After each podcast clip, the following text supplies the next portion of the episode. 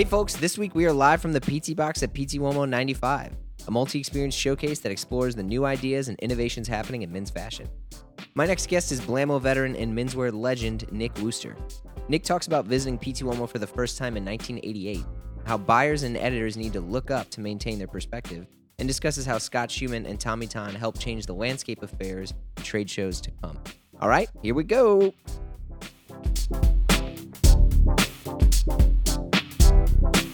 Right. Hello. Good morning, everyone. Welcome to uh, Pitti Uomo. My name is Jeremy Kirkland. I host a podcast called Blamo, and uh, today I'm joined by the one and only Mr. Nick Wooster. Nick, how you doing? Hello, Pitti. yeah, man. I'm super glad you're here because uh, you know it's funny. Before we started, you know, we were kind of chatting, just checking in on things, and there was this small line of people that were just forming around, and I was like, "What are these? What's going on?" I was like, "Oh, maybe they're trying to get in the sun." No, they're just lines of your humble fans looking to take photos with you. I think they wanted the sun. yeah. okay. Well, there's a bunch of stuff that I, I would love to talk to you about while you're here because I think you know you are one of the many people who have really helped shape Pitti for what it is now, and you've come through as a buyer, um, you know, a designer, and you know, I wanted to start at the beginning. Like, when was your first Pitti? When was that? January of 1988, 1988. 31 years ago. So 31 years. What was that like? well, let's put it this way Dries Van Noten used to sell here. Really? Yeah. Okay. And the sort of the fashion building was the one in the park. And Okay. it was, there was only a thing called L'Altro Uomo, and that's where the designers were. Right. It was a whole different deal. There wasn't any of this, like no build out. It was all very sort of understated and quiet. And what were you doing at the time then? I was a buyer at Barney's. So you're buying for Barney's, and w- were you here like the same amount of time? Was the fair as long? So the fair was set up that it was Thursday, Friday, Saturday, and Sunday. Right. And the first three days were like it is now, and Sunday was open to the public. Okay. And when, as buyers at Barney's, the Pressman family insisted that we spend every waking moment here trying to find new things. And it's like we'd bring things to Fred or um, or Peter Rizzo, who was my boss, Right. and they'd be like, "Yeah, go find some more." And it was just a constant search. It's like no booth was left undone. so you would go to every single booth at Pitti, We did, and it was much smaller, but it was still massive. right?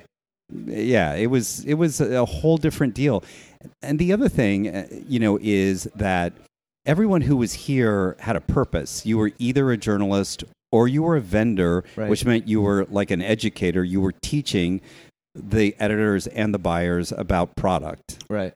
so it was a it was a different deal So yeah. So again, a little different than what it what it is now with some of the. Uh, I, I believe I saw a gentleman in a top hat the other day. It was quite nice. But um, what were some of the, like? Do you remember one of the first brands that you saw that you were like when you were here? We were like, wow, like this is so much different than what I'm seeing in the U.S. I mean, you know, in 1988, like Made in Italy was everything. I Mm. mean, the, it was like the holy grail of luxury. So, you know, the thing that's so interesting is I can't actually uh, remember specific brands, but there were so many artisans and shoemakers and leather makers and glove makers. And I was a tailor clothing buyer. So I had a pretty finite group of people that I worked with, but it was about seeing how things were presented, colors, the way things were made, and people were more than generous with with talking about what they did. They wanted to do that. Right. There's a lot of pride in it. Right. It Yeah. was like it was like getting an education. Right, for sure. So one of the things that you know over the years that started to happen is the rise of like photographers, street style documentation. You know, Scott, you know, our mutual friend was here the other day. Was talking about some of his stuff. When was it where you came and then you kind of had this stream of photographers around? Around like two. Do you remember? So I do. Um, I know precisely. So in January of 2010 is when, for me, that started. Right. Because basically, the years between 2002 and 2009, I was living in Los Angeles and sort of wasn't part of this world. I had a different life, and I was, you know, happily in my 40s living in LA, and And then I got the opportunity to be the men's fashion director at Neiman Marcus and Bergdorf Goodman. And although I didn't come to Pitti that January, um, the first round of shows in Milan in Mhm. January, Scott Schuman and Tommy Ton both took my picture on the first day and published them. And that's really what changed my life Right. in that way. yeah. And I- I mean, I think one of the things that happened, it wasn't like, oh, we want to show this guy who's this buyer, but it was also, and I mean, as we're sitting here, I don't think I've ever met anyone who has such a unique style as you. And I say this in, in many complimentary ways, but I think the thing that like gets me the most excited is you have the ability to go through these different looks and phases and motions, but at the end of the day, you're still yourself. So back then, when I was a buyer at Bergdorf's, people used to call me molto particolare, which made me laugh, which I just took as like weird or today maybe mutton dressed as lamb. but I mean, you you you know, I mean, how is it that you're? I think you know what you're wearing now, like just this eye that you have, that you're able to just look at that and put that together. But you're still, I mean, I've I've tried that. I will be honest. Before we left, I was with my friend, and uh, I I think I wore like two different things. Then I had to change, and now you know I just look brown. I'm, I'm just like You're- trying to build this together. You're down with the brown. I'm down with the brown, man. Um, I mean, listen, at the end of the day, I always say no one should look like this. I'm pointing to myself. Um, and I think it's all about sticking with something easy. You know, I make it difficult for myself. I think I might have talked about this before with you, but like I drag fucking bags around the world, you know, and the, and hence the term baggage. yeah. Um, and really, at the end of the day, I crave a uniform. I would give anything to wear just navy blue, but you know, How I many how many bags did you check? Well, I started with two. I have a third. It's being picked up separately because I'm taking the fucking train, and there's no way that I can get. And there will be a fourth before this is all said and done. I love it. This I'm is a fantastic. disaster. No, it's amazing. it's amazing. It's inspirational. So one of the things that has started to change a little bit more, what you've been doing now, is the, your collaborations because you've gone from such an influential, you know, buyer and I and obviously your own personal style to designing. W- when did that start? Well, in 1995, I was given the great opportunity to be uh, in, to work in design at Ralph Lauren, Right. and I went from being a buyer to working in design, which you know I was super grateful for the opportunity. And I certainly don't consider myself a designer in at all. That, but the thing is, I like to do two things. I like to go into showrooms and buy stuff, and I like to make shit. And you know, when I get to do those two things, I'm a really happy person.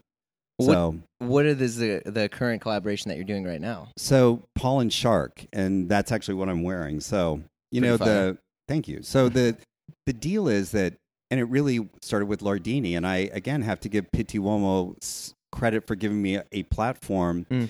to be able to sort of put it out there. Um, you know, the Lardini family, Pitti, and and now uh, Andrea Dini at Paul and Shark. I'm, al- I also did a, a collaboration with FPM, Yeah. the uh, the luggage company, and uh, that actually turned out. I was really happy with how that turned out. You know, at the end of the day, I don't want to be a designer. I don't want to have a line or a brand, but I'm Mhm. happy to work with experts. And if I can contribute and you know help them out, then it is fun for me. And here's the deal: I I designed that luggage with FPM because I want to carry those bags. Right. And it's the same thing, like the stuff I work on with Paul and Shark. I'm only in it for the clothes. Well, I think to be honest, if there were more people like you, I think the industry would be in a lot better place because a lot of times when people are designing, and you're aware of this too, it's like, well, let's get the biggest, you know, return on this, or let's get the biggest margin off of this. And for you, it still comes back to art, comes back to your love of clothes. I mean, I, I, I listen. I, it's art and science. I do understand at the end of the day that it's a business and we have to keep it going. Right. And not everyone wants the same thing that I want, but there has to be some seduction. There has to be some passion. Somebody's got to be interested in something, even if they're not buying a short sleeve puffer. Maybe there's a long sleeve bomber jacket also in Prince of Wales that they could wear. Right. You know, so it's like I, it used to make me crazy when I was a buyer, and they would say, you know, don't buy for yourself, buy for the customer. And I was like, excuse me, I am the customer. yeah, that's a really good example Um, so I mean, to the other buyers and stuff that are here, I mean, what other advice would you share other than other than that? I mean, you know, the, here. Okay, this is one I used to say. I'm not gonna. I'm not gonna mention the store, Sure. but I used to tell the buyers look up because they would be their their faces would be buried in their computers or pieces of paper, and it's like you're in Paris, you're in Florence, you're in Milan. Look up, Right. like. You know, they just are so buried in the history or the, oh my God, I sold blue last year. I need uh, 37%. Uh. It's like, how about looking, how about looking at what's in front of you and making a decision based on that? Yeah, I well, that's I mean, I've, I've talked to Ma- Massimo over at Cucinelli, and that's like a big thing with him is like, you know, please put your phone down. Please stop trying to look at your Excel spreadsheet. Like, what, what do you? How does this make you feel? And and the thing that I'm afraid is that there aren't very many buyers that are able to do that. And I, I mean that. I mean they're able to analyze the business. They can data process and do spreadsheets and pivot tables and all that's super important. Mm-hmm. But you've got to be able to look at two things and say this is the better one, Right. or this is beautiful because, Yeah. and you know look up. Right, right. So, I mean, we, we just have a little bit of time left, but some of the things that have changed, obviously, is e-commerce that's here, and there's a lot of people who are buying, you know, for stores that are basically somewhat one site, but is all over the world.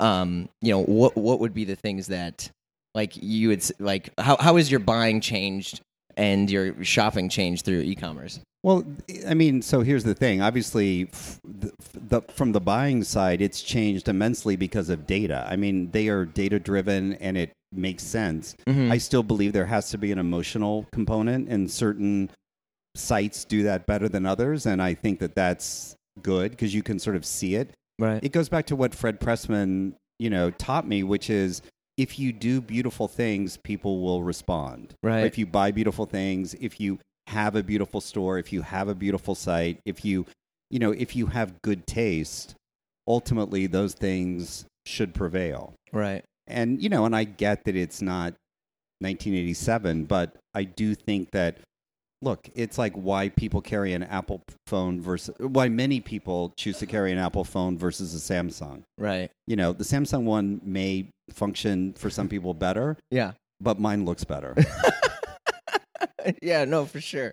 I mean, I think you know, like the, my you know experience of retail. Like, I still want to go into shops all the time, and not just because I'm a fan, but because like I want that experience of being inside, getting offered a drink, sitting, you know, in the couch, like getting to see their the entire expression of a brand instead of you know, occasionally sometimes when it's clicks. And so I think sometimes there's like this challenge and some sites do it really really well you know like mr porter and there's a few other ones but then i think you know still some of these companies that are able to make this experience in store that's totally unlike anything i've ever had right. Comme des Garçons, I mean, you know, Dover Street Market. I mean, for me, that's the department store of the future. yeah because it's inspiring and it's always changing. It's never the same. And I think that's super critical.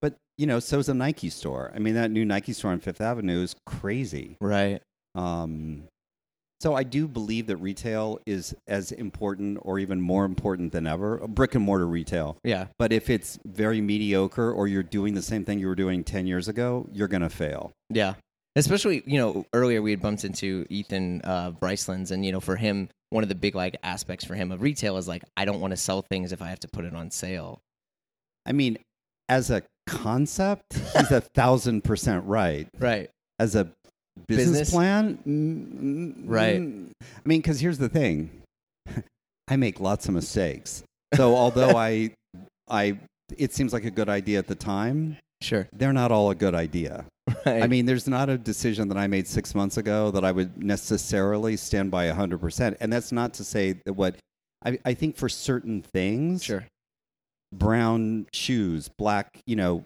leather soled shoe, Goodyear welted shoes, you know, ta- gray flannel suits, white shirts. No, those things should not go on sale. But if you, but a short sleeve puffer jackets, maybe. right, right, for sure. So, um, there's a couple different retail stores that, that are around here, and like there's uh, L- LVR and some of those other shops, and you know, like Italy as like culture, like continues to me to really still feel to be a place where a lot of that stuff's at. You know, are there any other shops that you really like that you you tend to to gravitate towards? I'm a huge fan of Antonia in Milan. I Mhm. think they do a really good job. Um, and then for me, Japan. I mean, I can't get. Well, actually, no. Let me go back. In London, Hostem and Blue Mountain School Right. are two of the most amazing shops I've seen. Um, yeah, because- Hostem's a great shop. because they're creating experiences. hmm Um, and then in Japan, I mean, you know, uh, I don't even know where to start. Like, Well, you're like an ambassador of Japan, uh, uh, you know, unofficial. I'm happy to take that mantle, and um, I'll be there in March. Um, I mean, I, you know, that to me is one of the great pleasures of my life is the ability to be able to do that, and it's so inspiring. It never ceases to amaze me there. Um, What I mean, what is it you think that the Japanese are able to to do with their retail experiences that translate so well?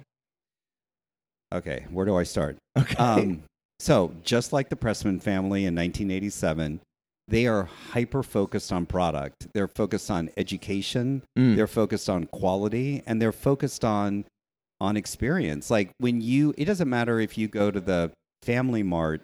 uh, That's probably not a good example. If you go to Tokyu Hands and buy, right. you know, some stickers, somebody is still very thoughtfully folding and presenting the package to you in such a way that you feel like that $10 thing, you know, is just as important to them as a $1000 sale.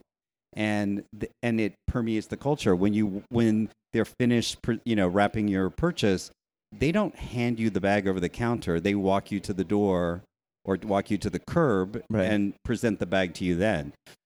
They don't do that in, in the states. I mean, they don't do that in Europe, and and it's that attention to detail that it, you know that taking that moment to make you feel super special that keeps me coming back. yeah, like the a real beauty and and the art of service of all that. You know, one of the things that I posted on Instagram once, which I I got so many negative comments about it. I was like, "What the fuck are you people?"